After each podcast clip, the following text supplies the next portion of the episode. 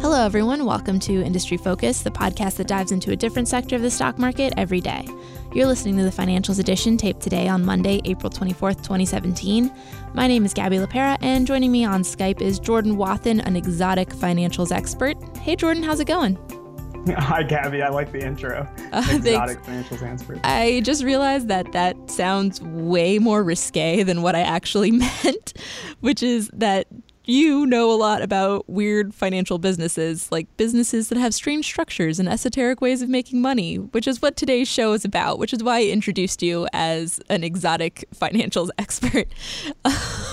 um, but anyway, today we're going to be talking about um, alternative asset managers. If you are already lost, that is totally okay. We're going to do our best to explain everything or really at least something um, because today's question is actually based on um, on some feedback that we got from a listener at the University of Chicago. Uh, I forgot to ask his permission to use his name, so we won't. But thank you so much for the great questions. Good luck with your junior year. That is always a long, hard slog.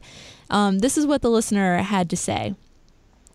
I wanted to hear your thoughts on investing in alternative asset management firms, i.e., Oaktree, KKR, Blackstone. Many have claimed that these firms are trading at a discount for a number of reasons. Their business models and financial statements are egregiously difficult to understand, frustrating many retail and institutional investors. There's a drastic variability in yearly results, and profitability is highly dependent on assets under management. My answer to you is yes, yes, and yes. Um, but let's backtrack first. Alternative asset managers are confusing, so let's start at the beginning. What is an alternative asset manager? Jordan, to you. So, to put it very simply, an alternative asset manager is an asset manager or a manager that manages alternative assets. So, I guess the more important thing is what is an alternative asset? And I guess the, the best description is that alternative assets are something that the average Joe isn't likely to own as part of their portfolio. So, think things like private equity or venture capital or distressed debt, for example. Yeah, and, and it also includes stuff like real estate, um, if it's not just your house, or certain collectible stuff um, like artwork, but that that tends to be very, very exotic. right. I shouldn't forget about artwork. Um, I guess when you think about alternative assets, there's really two things that sets them apart. The first thing is that they're illiquid. They're you know they take time to buy and sell. So the strategies that these managers use take time to generate returns. So for example, Blackstone might buy a private company for one of its funds and then hold that company for seven or 10 years before it sells the company and distributes the profits to its investors. Um, a distressed debt fund, for example, might buy debt with the goal of taking control of a company in bankruptcy, which is a long slog. At, you know, it's just a nasty process, and it takes time to generate returns that way too. So these funds typically have a lockup period in which investors can't access their money for five or even 10 years. And actually, there's been some effort by the Blackstones of the world to extend this lockup period for as long as 15 or 20 years. That is a long time, especially for your average investor, which kind of brings me to my next point, which is that generally it's not your average investor who's giving money to these alternative asset managers, right? It's super wealthy individuals or families, pension funds, and am I forgetting someone? I feel like I am. Uh, well, pension funds, state governments, colleges, uh, you know, the Ivy League schools, they have, you know, probably like a quarter trillion dollars combined between all of them. Um, they're major investors in this kind of world. And the, the real big commonality with all their investors is that they're generally tax free. So the managers who manage this money can invest differently because their investors don't care about whether or not the returns are long term capital gains or short term capital gains. It really doesn't matter because they're not paying taxes anyway. Yeah. So um, the next question I think would be is how do they make money? Which, as we've kind of answered, it depends on the asset manager because they might specialize in different things. So, for example, Blackstone specializes in private equity, but it also does some real estate and hedge fund solutions. Right. So, Blackstone's really known for private equity, but their hedge fund solutions business has grown really big. And to define that, it's basically a fund of funds. So, someone comes to Blackstone with a billion dollars and they say we want to invest in the world's best hedge funds help us find them. And then they take a small cut um, in doing that. So there's really a bunch of different ways that they can make money. And as we talk about that the big difference with alternative asset managers is that the fee structures are different. So if we look at the world of mutual funds a company like T. Rowe Price which manages billions upon billions of dollars it manages them in traditional mutual funds things that you and I might own, not you know private equity funds, whatever. And it earns just a simple 1% or 0.8% management fee on the assets it manages, and that's it. Al- Alternative asset managers, on the other hand, their funds are structured so they get a management fee plus incentive fees when they generate returns in excess of a hurdle rate. So the investor might want 8% a year, and beyond that, the uh, fund company, if they generate 10% a year, they'll get 20% of that upside. Yeah. 8% over eight, Yeah. or the 10% over 8% rather. Exactly. Um, so, um, listeners, what you might be hearing is that these asset managers make money in two different ways. One is through the fees, um, which sometimes are dependent on assets under management and a bunch of other things. Um, the other thing that they might make money on is their actual investments. So hopefully they're investing in such a way that they're actually creating profit. Um, but when you talk about investing in an asset management firm, um, like I said, you're probably not talking about actually giving your money to the asset management firm. You're talking about buying stock in the asset management firm. Um, so, Right. So, yep, so go ahead. generally, these companies, um, say Oaktree Capital Group, for example, they manage something like $100 billion in, of assets. And they also have about $1.5 billion, give or take, that's invested in their funds. But for the most part, the big earnings driver, of course, is the fees they generate on the 100 billion rather than the 1.5 billion of their own capital that they manage. Yeah, definitely. Um, so I think the next question that we want to ask is um, oh, so, so just to go back to the, the original question that was asked by the listener. Um, so as you guys have seen, these firms can be very difficult to understand because they they're investing in a type of asset that is not really all that commonplace. So you have to understand a little bit about the asset in order to even decode their balance sheet or their income statement. Um, and then the second part of that question is that there can be drastic variability in yearly results, um, and that the profitability is highly dependent on assets under management. So when you are looking at maybe investing in one of these firms, what are some of the things that you should look for? And I think that the best way to do this is to pick one since they're all so different from each other um, and kind of dig in. And I think Jordan and I, we talked about doing Oaktree. Yeah. So, so the important thing that you have to remember when you invest in the asset management company is that it's really only as good as its funds are. An asset manager that runs a bad fund won't be in business very long, especially not charging, you know, one and a half percent on assets plus 20% incentive fees. It just, you know, the world doesn't want to invest in an underperform, underperforming fund that charges an above average fee. So one way to get a really good idea of how a business like Oaktree is performing is to look at the balance sheet and actually look at an item. It's called net accrued incentives. And this reflects how much Oaktree will receive in incentive income from its funds, basically fees that it earns for generating good performance, minus any bonus compensation that it owes its employees as a result of those returns. So over time, what you'd really like to see is that this net incentive income or this accrued incentive income increases over the course of time. Yeah. Is there is there ever uh, this is increased too much? No, there's, there's no such thing as it's increasing too much. If anything, that would you know mark something like a cyclical peak. So if let's say tomorrow the debt markets fall out, Oaktree is going to raise tens of billions of dollars and put it to work almost immediately. And within the next couple of years, the economy recovers, whatever, you would see that incentive co- income would come up. And then over time, as those funds are liquidated, they would pay off their investors, and then the money would come back to them for generating those superior returns. And that's a so, really- if anything, you know, you have ebbs and flows in it, but no, there's no such thing as too much. Yeah. And that's actually a really good point that you just made is that it is a very cyclical business, much like the financial markets at large. But the interesting thing about alternative asset managers is that they often tend to do well when the market is doing poorly because they kind of act as hedge funds.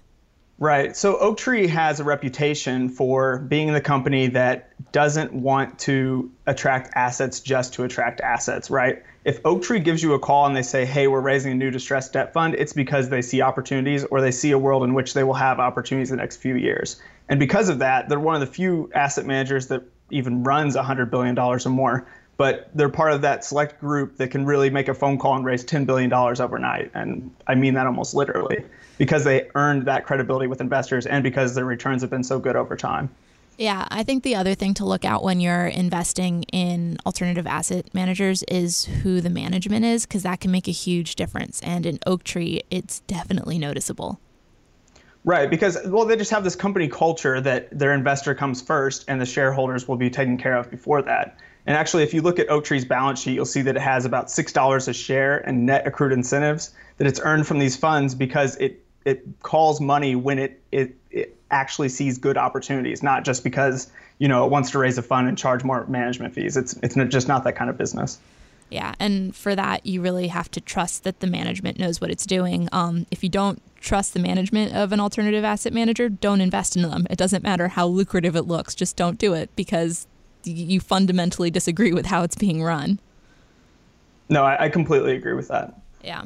Um, so we talked a little bit about what alternative asset managers are, how they make money, different revenue streams, um, things that should look good on their income sheet. Are there any, or income statement or balance sheet, 10K, 10Q, financial statements in general? um, is there anything that you would look at and be like, this is a huge red flag for an, for an asset manager? Well, one thing that, and I think this extends across any business, financial or otherwise, but truly great businesses, they have pricing power. And that means they can raise prices or at least control prices to some extent.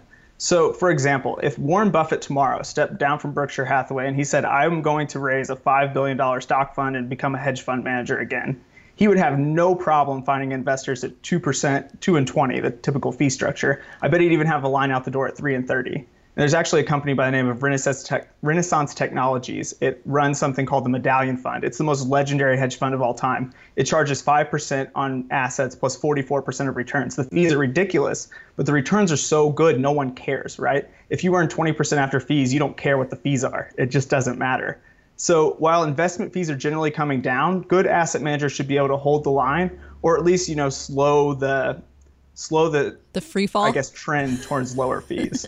Yeah and part of the reason for that trend towards lower fees is actually um, in a in an alternative asset management adjacent field which is the etfs and the mutual funds and the index funds you're seeing uh, fees go down really really fast in those areas because of the like automatically generated nature of these. Like companies like vanguard um, are kind of pushing for lower fees because it doesn't make sense in a lot of cases for an S&P 500 ETF for example to have a 1% management fee. That that doesn't make sense. You're just taking all the companies that are in the S&P 500 you're not guessing or anything and putting them into an index fund.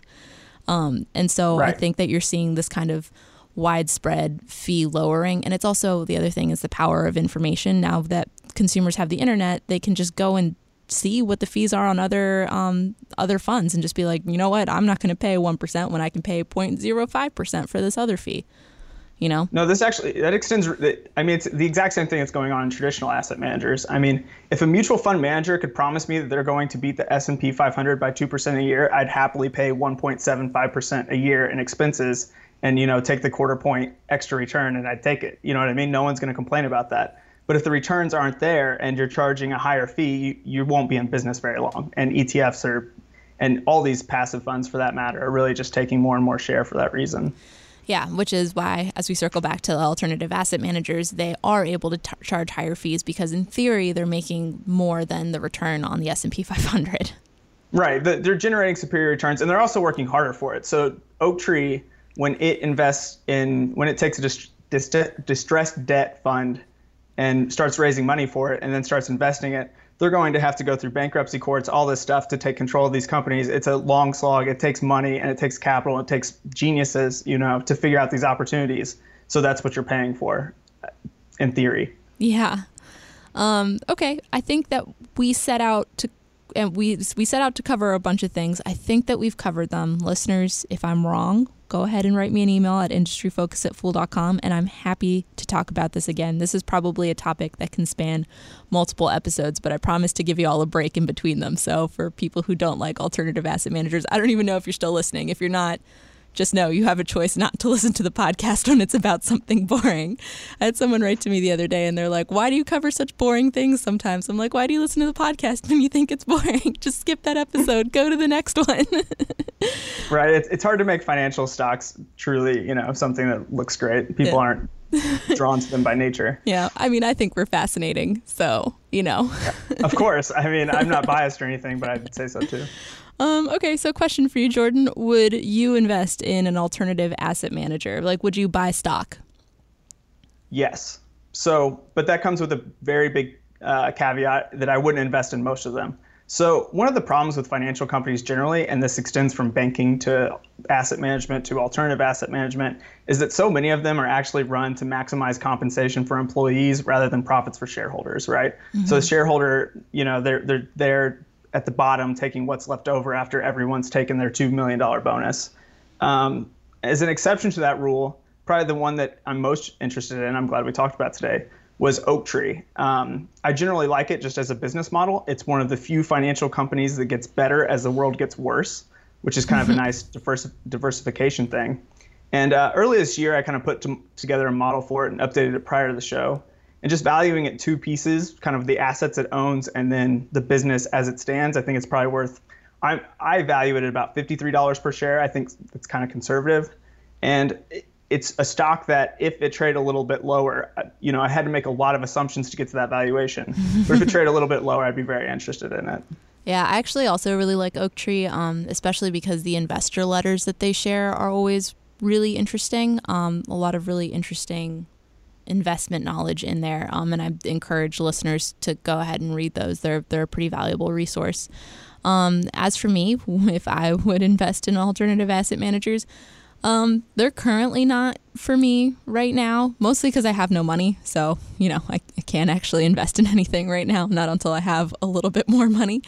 Um, but even if I did have money, I think that I'm more interested in other types of stocks right now, but I wouldn't rule it out as a future investment. Right. I, th- I think timing is kind of important too. So, a company like Blackstone, which makes a lot of money from private equity, its business gets better as the world gets better and the economy improves. And this late into an economic cycle, you know, I don't know if you want to hold a cyclical company like that. If you want to be the buyer right now, this late, um, with Oaktree, it's the opposite, right? They get better as just debt opportunities, uh, you know, come up. So that'd be a company that would get better as things get worse. So it's maybe more attractive this late in a cycle than something like a private equity company, for example. Yeah. Oh, and I know that we're going to get an email now saying like, I thought the fool said not to time the market, and it's true. You shouldn't time the market, but um, it's one thing to be like, I'm going to time the market and do all this technical analysis. It's an, and it's another thing to be like, I think that the cycle's probably about here, and reasonably, I can assume that this is what the business will do if it goes this way or that way. Um, and if you're wrong, you can always just buy if you really believe in the company. You know, just buy well, it, I mean, dollar cost really, average it. You know, it's it's not even really so much as like timing the market. It's really saying like if I own Bank of America, I know that when the economy gets worse, when you know unemployment goes up and say GDP drops for a few quarters or a year, that their loan performance is going to be bad. It's just going to. You know, they'll have more defaults, they'll have more loan losses. Oaktree, for example, it's a company where it's going to make more money as things get, gets get worse. That's where it really shines. So it's kind of a diversification, if anything. Is yeah. that instead of buying maybe banks, I want to own a little bit more of this alternative asset manager. Yeah. So I don't know. Maybe think about it for you. Think about which one you want to do. Do a lot of research to figure out what the company actually invests in and if it's a good idea and like what part of the cycle they benefit from and what the fee structures look like. Basically, everything we talked about in this episode. I'm not going to say it all over again because we're running out of time. Um, as usual, people on the program may have interest in the stocks they talk about, and the Motley Fool may have recommendations for or against, so don't buy or sell stocks based solely on what you hear. Thank you very much for joining us, Jordan. It that was, was, fun, Gabby. I always enjoy it. I know. I and I always really like it when we do like these kind of weird ones because I know that that's like right up your right up your alley, right up your weird alley. I get sucked in by complexity. It's it's a disease, really, but it makes it more fun. I think it's wonderful. Anyway, contact us at industryfocus at fool.com or by tweeting us at MF Industry Focus and let us know what you'd like to hear about next. Um, we obviously did the show based on a listener question. We are always open for business on that front. Uh, thank you to Austin Morgan. I hope we didn't render you unconscious with that discussion about alternative asset managers.